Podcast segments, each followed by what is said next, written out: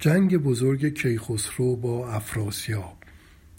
قسمت 29 جنگ ایرانیان با تورانیان.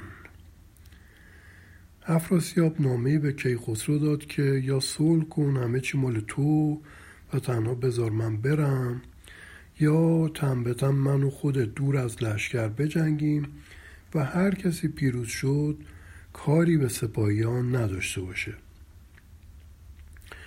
رستم با این پیشنهاد مخالفت کرد و گفت شد سپاهیان ما که خیلی زیاد و پراکنده هستن پس از کشته شدن افراسیاب دست به جنگ بزنن و این پیمان شکنی تو خواهد بود.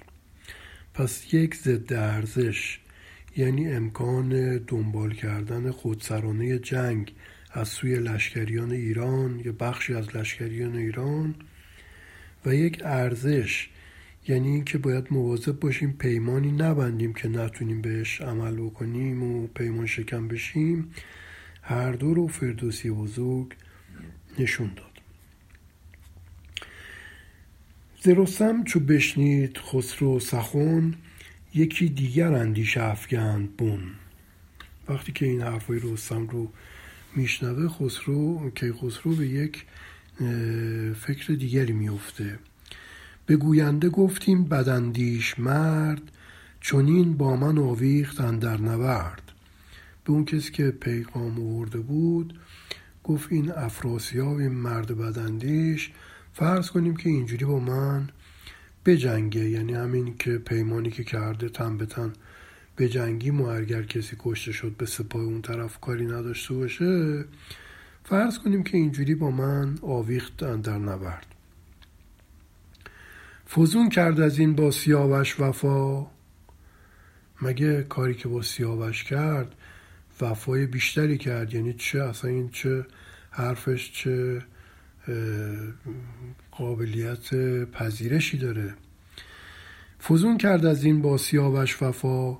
زبان پرفسون داشت و دل پر جفا که اینجا یک سکته وزنی به خاطر گویش امروزی داریم. شاید مثلا زبان پرفسون داشت و دل پر جفا در اون موقع زمان فردوسی شاید به این صورت خونده می شده که زبان این خیلی افسونگرانه است ولی دلش جفاکارانه است. سپهبد به کجی نگیرد فروغ. زبان تیر پرتاب و دل پر دروغ. یک فرمانده سپهبد با این رفتار کجمنشانه و نادرست خودش این فروغ نمی‌گیره این نوری پیدا نمی‌کنه حقیقتی ازش در نمیاد. اون زبانش مثل تیر پرتاب میمونه. تیر پرتاب یه تیری بود که به صدا همینجوری پرتاب می‌کردن ببینن تا کجا میره و هرچه دورتر می‌رفت اون کسی که دورتر انداخته بود این برنده می‌شد یعنی نمی‌زدن به یه هدف خاصی. زبان تیر پرتاب یعنی زبانش رو همینجوری یه چیزی از دهنش میپره میاد بیرون. دل پر دروغ و اما در دلش دروغگو هست. گریدون که رایش نبرد است و بس جز از من نبرد ورا هست کس. اگر واقعا می‌خواد نبرد تن به تن بکنه خب چرا میگه با من به جنگ؟ غیر از من کسای دیگه هستن. تهمتن به جای است و گیو دلیر که پیکار جویند با نر شیر. هستن رستم گیو. اگر شاه با شاه جوید نبرد چرا باید این لشکر رو دار و برد؟ اگه قرار باشه که دو تا سپاه که میان شاهاشون با هم دیگه بجنگن پس اصلا اون لشکر رو این همه دبته و کبکبه برای چی هست؟ به انبوه لشکر درارم به جنگ. برانم بر او روز تاریک و تنگ. میگه من اینجوری پس عمل نمی کنم. جنگ ما مغلوبه خواهد شد یعنی همه درگیر میشن جنگ انبوه خواهد بود و من در روز در تاریکی و تنگی به سوی اون خواهم روند بهش حمله خواهم کرد. فرستاده برگشت و آمد چو باد سراسر شنیده بر او کرد یاد. میاد و به افراسیاب اینا رو میگه. پر از درد شد جان افراسیاب. نکرد ایچ بر جنگ جستن شتاب. حالا افراسیاب خب نمی‌خواد درگیر جنگ بشه بنابراین هیچ عجله به خرج نمیده. سپه را به جنگ اندر آورد شاه. بجنبید ناچار دیگر سپاه. تا زمانی که کیخسرو سپاه خودش رو برای جنگ به حرکت در میاره و به ناگزیر به ناچار سپاه دیگر یعنی سپاه توران هم از جاش حرکت می‌کنه. یکی با درنگ و یکی با شتاب. زمین شد به کردار دریای آب. یکی از اینا که افراسیاب هست درنگ می‌کنه آهسته آهسته می‌خواد جنگ تا اونجا که ممکنه درگیر نشه و یکی هم که طرف ایران هست که خسرو هست اون با شتاب میاد به سوی جنگ و انقدر این نیروها زیاد هستند و سپاهیان انگار موج دارن می‌زنن مانند دریای آب شده. ز باریدن تیر گفتی ز ابر همی ژاله بارد ابر خود و ببر. انقدر تیر توی هوا پرتاب می‌شد و میومد می‌خورد توی کلاه خودها و توی زره ها که انگار داره از ابر ژاله میباره باران میباره. ز شبگیر تا گشت خورشید لل زمین پرز خون بود در زیر نل از صبح زود تا موقعی که دیگه خورشید قرمز رنگ شد هی این کشتار ادامه داشت و زمین پر از خون شد در زیر پای اسبها سپه باز چیدند چون تیره گشت که چشم سواران همی خیره گشت. دیگه چشم از سوارا جایی رو نمی‌دید بنابراین سپاهشون رو باز چیدن برچیدن جمع کردن گرد کردن و برگشتن به سر جایگاه خودشون. سپهدار با فر و رنگ و ساز چو آمد به لشکرگه خیش باز.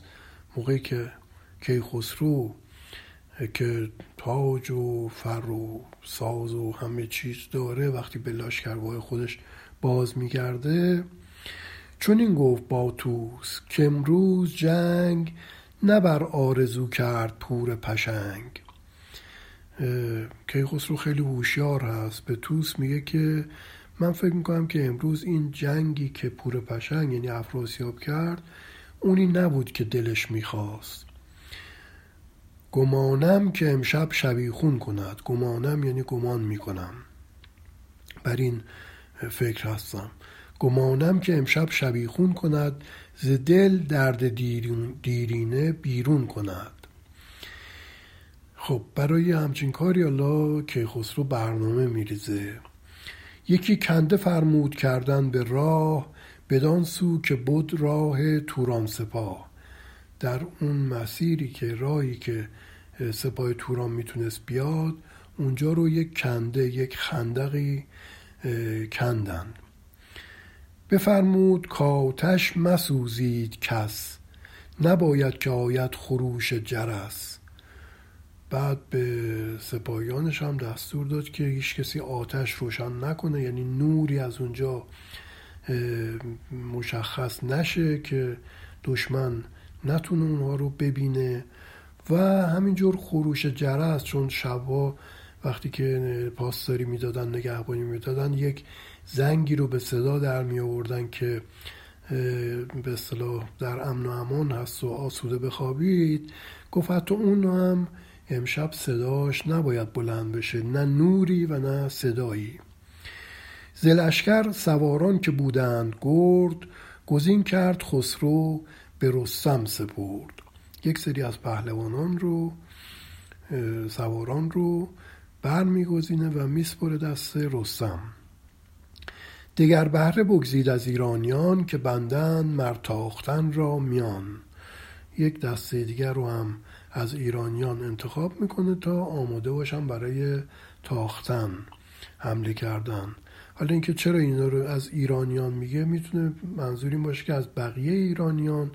می‌تونم این باشه که اون پیش از این اونایی که به رستم سپرد اونها سیستانی بودن که سیستان بخشی از ایران بزرگ هست ولی جزو متروپول و ایران مرکزی نبوده.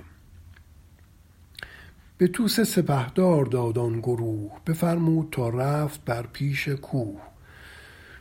این سپاهی که از ایرانیان انتخاب کرده بود اینها رو هم به توس داد که سپهدار لشکر بود و گفت که شما برید به طرف کوه. تهمتن سپه را به هامون کشید سپه بعد سوی کوه بیرون کشید. پس تهمتن رستم میاره سپاهش رو توی دشت و توس هم می‌بره سپاه رو به سوی کوه. بفرمود تا دور بیرون شوند. چپ و راست هر دو به هامون شوند. که خسرو دستور میده که چون اصلا هیچ چراغی قرار نیست روشن بکنن بنابراین حرکت کردن خیلی سخت است. میگه همین جلوها با این هستین. برین دور. بفرمود تا دور بیرون شوند. چپ و راست هر دو با همون شوند. جفت اینا باید مسیری که میرن برن توی هامون. یکی باید بره به سمت چپ که مثلا خود هامون هست. یکی باید بره به سمت راست که مثلا کوه هست. طلایه ندارند و شمع و چراغ. یکی سوی هامون یکی سوی راق دستور میده که هیچ طلایه‌ای هیچ پیشقراول نگهبانی نذارن که یه موقع این برنامه که دارن اینا میریزن لو نره به قول معروف عملیاتشون. شم و چراغ چیزی روشن نکنن. یک گروه که گروه رستم باشه بره به سوی هامون به سوی دشت و گروه دیگه که گروه توساس باشه بره به سوی راق یعنی به سوی دامنه کوه. بدان تا اگر سازد افراسیاب بروبر شبیخون به هنگام خواب.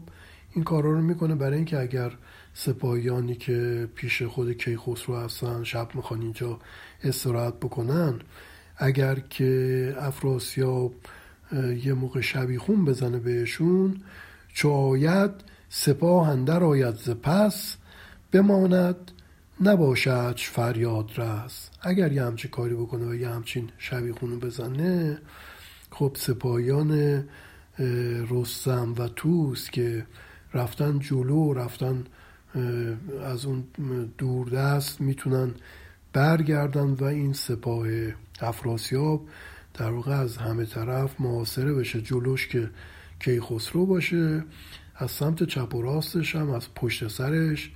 این توس و رستم با سپاهیان بیان.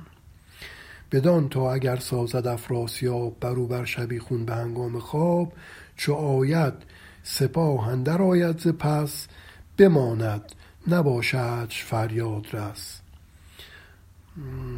بره کنده پیش و پسندر سپاه.